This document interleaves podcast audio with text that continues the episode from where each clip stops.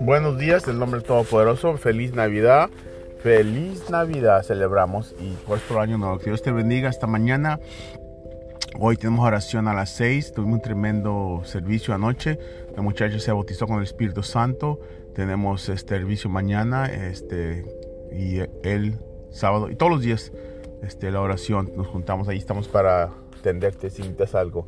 Que tengas un tremendo día. El verso de esta mañana es Mateo 2, 10 y 11. Dice, cuando vieron la estrella se llenaron de gozo, entraron a la casa y vieron el niño y la mamá María y se humillaron y lo alabaron.